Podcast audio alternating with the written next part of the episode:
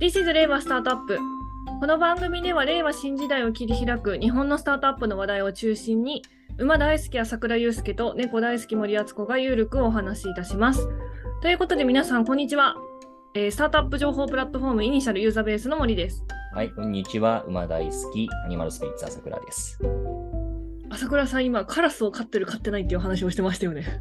前回のその音声が、多分僕の普段使ってる、一応マイク使ってるんですけど、マイクじゃない、多分ね、パソコンの音声入力になったんでしょうね。 ああ、そうなんでしょうね。うんうん。カラス、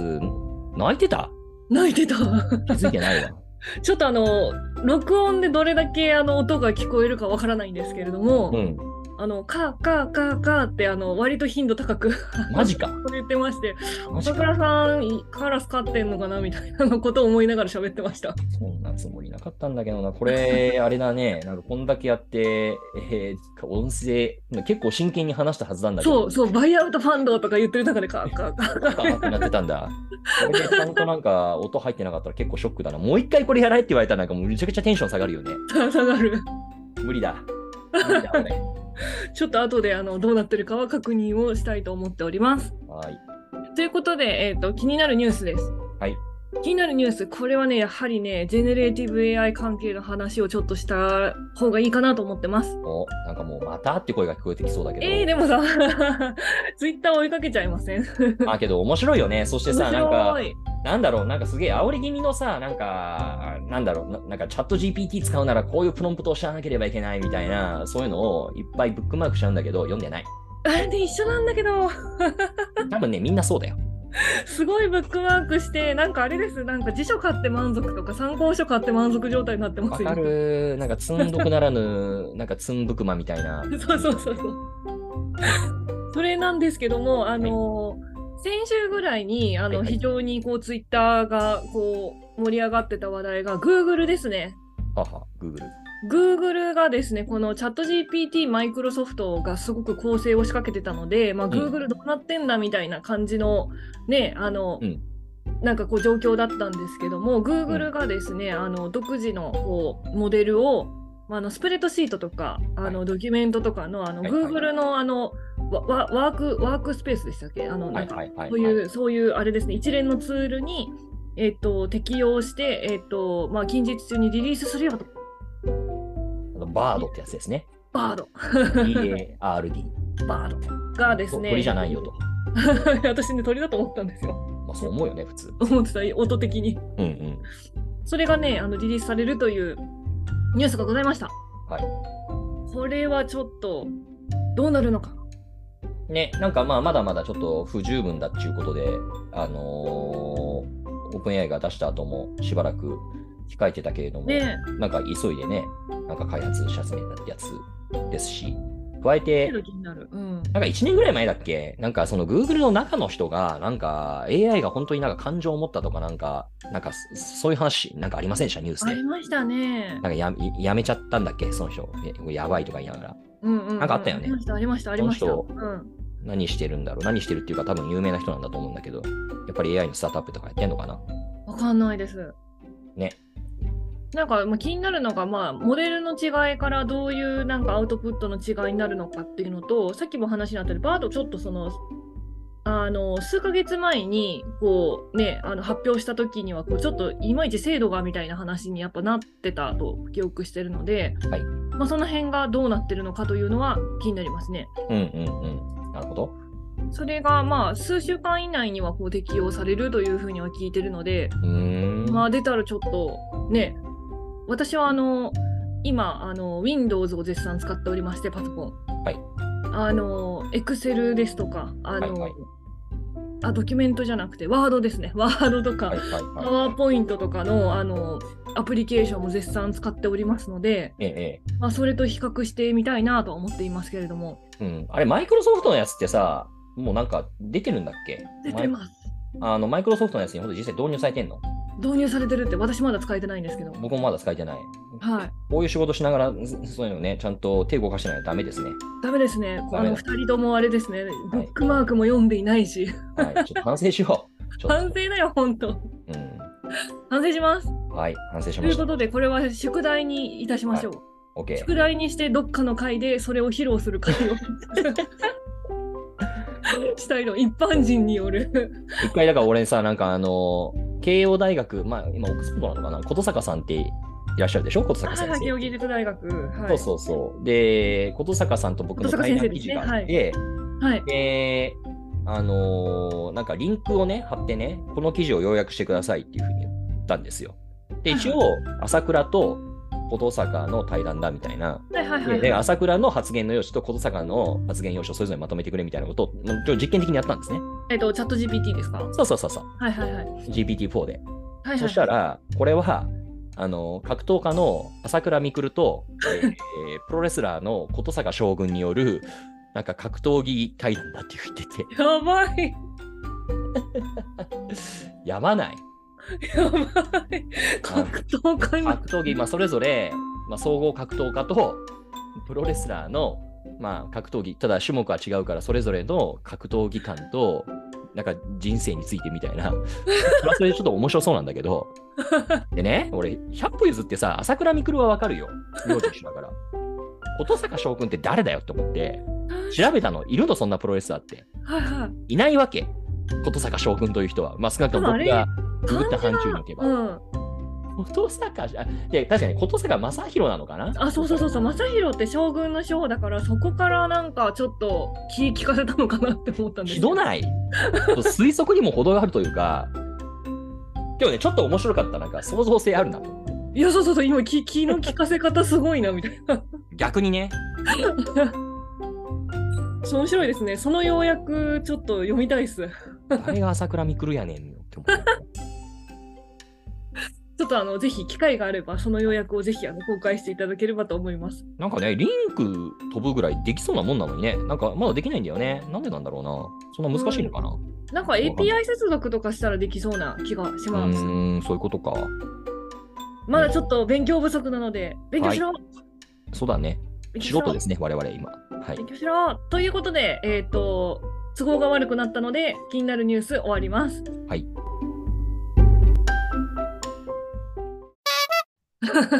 ということで、本日のテーマに、えー移ってまいります。うんうん本日も、続、ベンチャーキャピタリストのお仕事ガイドです。イェイ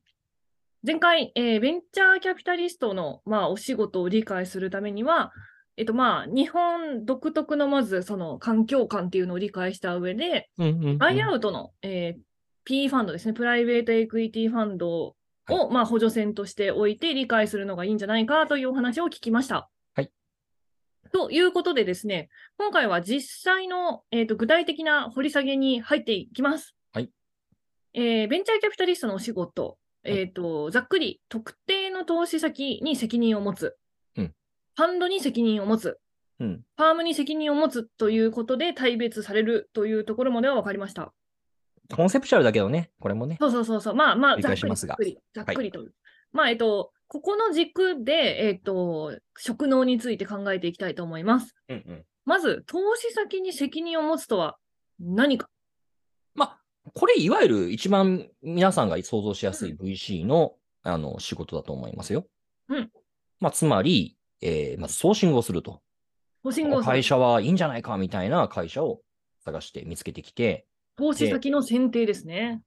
うんまあそうですね、まあ、発掘してくる。で、その上発で、えーラウンドしますよみたいなタイミング、あるいはまあラウンドをしようよってこっちから持ちかけることもあるんでしょうけれども、そのタイミングで、えーまあ、この会社本当に成長するんだろうか、投資に値するんだろうか、まあ、あるいは投資条件っていうものがあー経済合理性に合ってるのか、まあ、伸びる会社であったとしてもね、高値掴みしてないかって話ですね、ダウンラウンドならないかみたいな。うんうんまあ、そういったことを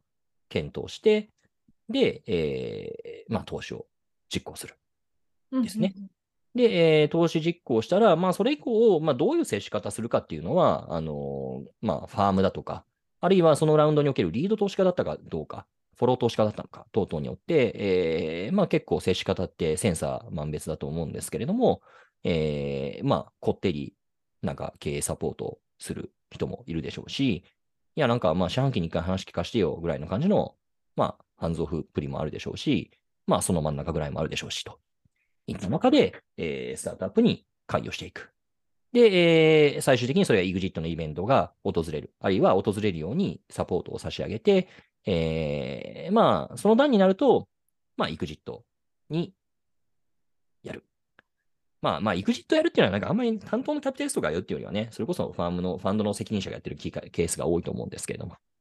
でなおかつ、これちょっとマイナーすぎる話なので、今日はあんまりしませんが、VC って結構ね、あのーこれ僕も人のこと言えないんですけど、EXIT のなんかやり方ってそんなに形式化されてなくてですね、結構癖あったりだとか、あの、正直、あの、日本のを代表するスーパー VC さんも、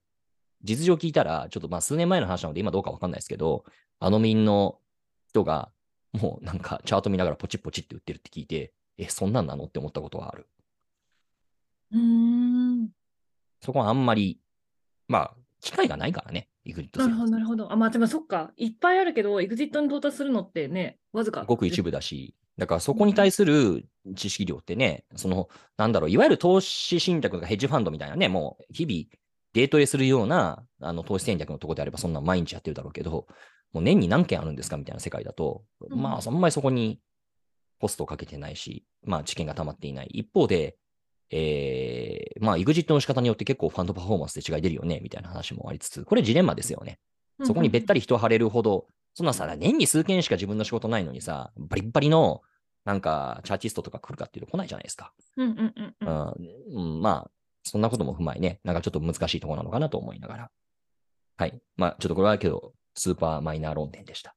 わかりました。ということで、投資先に責任を持つを分解すると、おおよそ3つに分けられると。うん投資先の獲得、投資先のモニタリング、まあ、エグジットイベントっていうところの3つに分かああ、えっとね、まあと、ソーシング、うん、 DD。うん。まあ、で、DD に含んでいいのか分かんないけど、まあ、まあ、投資実行。れる。うんで、その後の、まあ、モニタリング。うんうんうんうん。 EXIT みたいな。まあ、ざっくり言うと、この、今言った、今いくつ言ったっけ ?5 つかなうん、5つ。まあ、投資実行とね、DD っていうのはほぼ時間的には同じなんですけれども。はいはいはい。で、まあ、長い時間で言うと、もちろんね、モニタリングというか、まあ、投資してね、別に、まあ、1年でなんか上場しましたってこともあるのかもしれませんけれども、普通はなんかもっと長い付き合いになりますし、うんうんうん。アメリカ人のね、キャピタリストなんかは、まあなんか平均、アメリカ人の平均からすると、なんか奥さんと付き合ってる時間よりもキャピタリストと長付き合ってる時間の方が長いからとか言 って、ブラックジョークを聞いた、本当かどうか知らんけど、聞いたことあはいりまはすいけはどい、はい。まあ長い付き合いにはなりますよね。じゃあ、この5つが、まあ、投資先の責任を持つという、まあ、主要な、こう、まあ、なんていうんですか、業務に分かれると思うんですが、ですね。で、あるし、はいまあ、同時にまた VC の、おーなんていうのかな、あのーまあ、基本的な機能ですよね。機能ですね。はいはいで、それ一人の人は一人一社ってことはなくって、うんうん。まあ、シードでね、たくさん投資しますみたいなところであれば、月に何件もやるところっていうのもあるのかもしれないし、うんうんうんいや、なんか四半期に1回ペースっていうところもあるのかもしれないし、うんうんいや、俺基本的に1年に1件しか渾身のやつやんないんだよね、みたいな人もいるでしょうし、まあ、さプレイスタイルは、あの、各自違いますけれども、うんうんまあ、通常は複数件回していくってことになりますよね。うんうんうんうんなるほど。ちなみに、この、まずソーシングから見ていきたいんですけど、はいここって求められる能力って何ですかうん、ソーシングって要はね、あの、どういう手を使ってもいいから、あその、うなん有です効なスタートアップ、ないし、起業家を、との接点を持つということなわけですよ。ネットワーキング的な。というのもある。うんうんううんん、まあ、それは確かに主要な要素ではありますよね。うんうんうんうんですので、あの、いろんなやり方あります。まあ、例えばね、あの、別にね、まあ、すごい努力する人もいるし、いや、なんか、わかんないけど、俺なんかめちゃめちゃ周りにそういう起業家多いんだよ、みたいな人なんかわかんないです。それは自分の出自のコミュニティ、なんあ、かそのもともとのネッ企業トワサークルとグかうんうんうんなんかそういう起業する人が多い研究室出身だとか、うんまあ、そういうのであれば、やっぱりフラットね、相談しやすいんだと思うし、うんうんうんうんまあ、そういう自分のね、過去の経験を生かすっていうこともうんうんうんあるでしょうし、あの、そういったなんか、いろいろスタートアップのイベントっていろいろあるじゃないですか。大きいものからはい小さいものまで。まあ、大きいカンファレンスレベルのものから、なんか毎週週次でやってるピッチ大会みたいなのもあると思うんですけど、うんうんそういったところに足しげく通って、うんうんえーいい、あの、ね、面白い起業家を見つけてきて、うんちょっと、あの、話しませんかみたいなことをやるっていうパターンもあるでしょうし、イベント開催する側でのこともありますよね。ああるある。あの、そういう意味で言うとね、イベントっていう観点で言えば、イベントを開催するのが一番、ある種、効率的でしょうね。うんうんうんまあ少なくともみんなさ、あ誰々が主催してるんだってことは認知するわけだし、うんうん。で、そのイベントにね、参加してよかったっていう体験をしたら、あじゃあぜひそこに、まあ、投資も相談してみようと思うのは、うんうんうん山見て普通のことなので、まあ、それが一番ひょっとしたらわかんないです。まあ、手間はかかるけれども、あの、リーチしやすくなるかもしれませんよね。同時に、まあ、インバウンドっていうのもありますよね。確かそうなんですよね。今、こう情報発信を自ら展開することで、うんうん。えっ、と、まあ、インバウンドを獲得するってことですよね。そうそうそうそう。だから、まあ、今、あの、どちらかというと、自分から、まあ、そっか、出自のコミュニティっていうのは、まあ、ほぼインバウンドだからあれだけど、うんうん。あの、まあ、例えばイベントとかに足げく通ったりとか、まあ、あるいはなんかデスクトップリサーチして、あ、なんなんかのニュース見て、この会社面白そうみたいなのを、あのー声かけるっていうのも、まあ、これはある種あアウトバウンドで、うんうんアウトバウンドですよね。あとはもうめっちゃ泥臭いやつになると、うんもう登記の情報って出るわけですよ。うん新しい会社が登記したなーっていうのを日々追いながら、なんか、これなんか、なんたら事務所みたいなんだと、なんかあスタートアップじゃねえなーって思うだろうけれども、例えば、東京都港区とか、なんか品川区とか、なんかそういったところに登記しているカタカナの会社、うんで、なんたらパートナーズとかいうと、これまたなんかね、事務所っぽいから違うけ事ど務所っも、ぽないんたらテクノロジーとか、うんなんかそういうカタカナの名前見ると、あこれスタートアップっぽいな、なんかちょっとチェックしてみるかみたいな、うんうんホームページ探すみたいな、そこまでやる人もいますよね。なるほど。とか、ウォンテッドリーつついにチェックしてて、うんうんうんあのーファイナンスの情報は出さないけれども、うん、なんか、なんだろう、人材募集してますみたいな、うんうん探す。まあ、これが、いわゆる、アウトバウンド的なうんうんうんうんアプローチです。なるほど。ということは、ここの、ここの業務、あれですね、こう、一般的に言い直すと、営業マーケティング能力ということになりますかね。あーまあ、そうですね。だから、まあ、ひたすら飲みに行けみたいなところもあるとは聞きますし、うんうんそれこそね、老舗の、なんというか、伝統的な VC さんとか、とにかく足使ってとか、飛び込み営業だみたいなうんうんうん世界もあると聞きましたし、もっと言うと、これはまあ今の話じゃなくても、数十年前の話になっちゃいますけれども、うんうんそういう老舗系の VC さんとかは、まあ、もともとは VC ってね、エクイティ調達するっていう発想の人たちいなかったわけで、うんうんえーなんか未上場の会社で調子良かったところに、えー実は上場っていうものがありましてね。で、なんか相続とかにとても便利なんですよみたいなことを言って回って、上場しようっていう気持ちを、まあ、ジャッキさせて、で、まあ、あの、うちがちょっとまずはちょっとエクイティ持ってですね、いろいろご指導しますみたいな、そういうやり方をしていたというふうに聞きますよね。。こういうとこはなんかバイアウトファンドとかの、 あ、まあ、どっちか、まあ、どっちかで中堅小型バイアウトファンドの、なんていうか、ソーシングに近い気はしますけど。うんうんうんうんじゃあここのまあ営業マーケ能力的なものがまあ必要になりますと。次、この DD ですね。はい。えーデュデューデリデンあデューデリジェンス。はい。これはスキル、こう、スタートアップっていうのは、まあ、デュ一般的なこう財務のデューデリジェンスみたいな、こう、カカチャカチャターンみたいな感じではないと思うんですけども、ここで求められるスキルは何でしょうかこれもね、センサー万別なんだよね。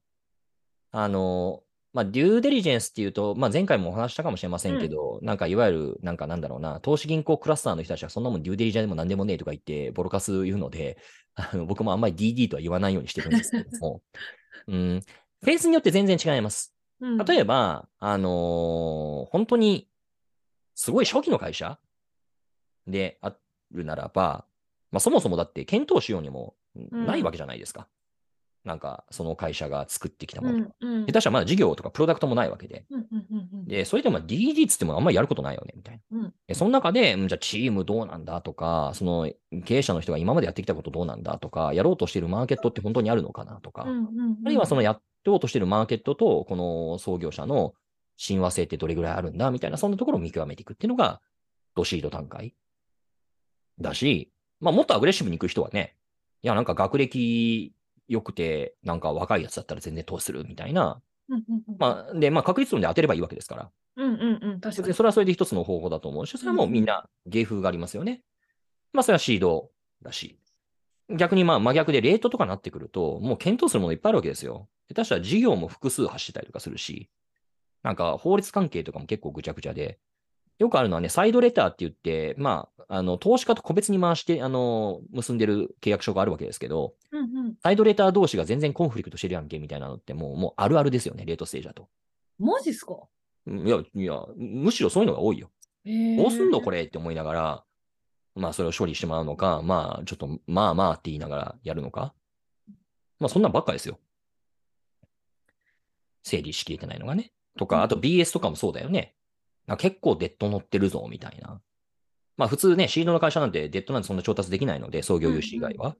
そうなると、これ、債務超過になるんじゃないのとか、そういった BS とかも見なきゃいけないし。まあ、いわゆる、まあ大企業デューディーとまでは言わないけど、けどそれに近い要素になってきますよね。うん。そうすると、まあ、投資するフェーズがどこなのかで、うんなんていうんですかね、こう、初期フェーズの方は、まあ、なん結構言、この能力、言語化は難しいんですけどい、や、できないよ。ね、経験値から来る、なんか、こう確率論的な何かをこう自分の中で構築するっていう感じですかね。うん、だし、なんかもっとプロアクティブにね、もうマーケットは俺が決めるんだっていうふうに決めちゃって、それにぴったりの起業家を探してきて、お前これやれみたいな、あーそういうスタイルもありますよね。まあ、あと、マーケットというのは、今後伸びそうな、こそうう、有望なマーケットって絶こと対あるよっていうところをうんうん見定めて、テーマを決めて、このテーマやりだすやつ集まれとか、あるいはいはいは、はいはいそのテーマに向いてるエキスパート探してきて、あなたは絶対これ向いてるから、最初のお金出すから、うんうんぜひやってくださいっていう、あーそういうスタイルもあるよね。まあ、今で言うと、ジェネレーティブ AI、あなたどうってこういう感じですよね。まあなんか多そうだね。うんうんいかにもなるほど。で、えっと、レーターになっていくと、まあ、いわゆる、えっと、財務、財務知識とか、うん。えーこれなん、なんだ、ガバナンスですかね。財務、まあガバナンスもあるけど、ホームとか。うんうん確かに。うんまあ、だっていろんな、要はもうもう複雑化してくるわけだから、いや、うんうん要は大企業のバイアウトとか M&A するのに近くなってくるよね。確かに。うん。もちろん事業に対する理解とかも深めなきゃいけないし、うんうんうんまあ、まあ、それが本質ですけど。確かに。だけど、まあ、初期ってまあビジネスのこととね、チームのことで考えておければよかった、まあ、まあ、ある種いいのが、全然それだけじゃダメとか。うんうんうんあと、ファイナンスのスキームもすごい複雑になってきますからね。確かに。これ本当に利益取れるのとか、これエクイティでやるの、うん、メザニン入れないとか、なんかいろいろね、投う資んうんうんももなんか複雑化してくる。まあ、あんまり複雑化するとろくなことがないっていうのが僕の経験なんです けど。わかりました。うん。えっ、と、じゃあ今回は、えっ、とですね、投資先に責任を持つのうち、5項目のうち、2項目まで、えっと確認をしてまいりました。 これ概念化難しいな。 まあではでもね、これね、聞いてるとね、徐々にこういわかうる人が向いてそうだなっていうのが、あのポンポンこう浮かんでくるああ感。じになるので、そこをね、あの掘り下げて、この人向きそうみたいなのが、えっと最後出てくるといいですね。例えば、だから投資銀行出身の人とかが、レートステージの検討やったら、まあ、それなりになんか活躍できる幅ってあるねと思うんですけど、シードとか言っても多分全然ワークしないし、いや、あと同じことそのまん思までいました。そのスキルセットで。でいたらね、逆に、まあね、なんちゅういい加減な世界なんだってびっくりすると思いますよ。え、こんなんでみたいな。こんなんでこんなお金動かすの 大丈夫こいつらって思うと思います。なるほど。だからあんまりそこってね、ガチガチガチガチ言ったところで、うん、いや、でも難しいんだよね。なんか、あのー何もできないっていう世界。うん、うん、すうん、ねうん。なので、ここをまた次回掘り下げていきましょう。はい。ということで、ごきげんよう。ごきげんよう。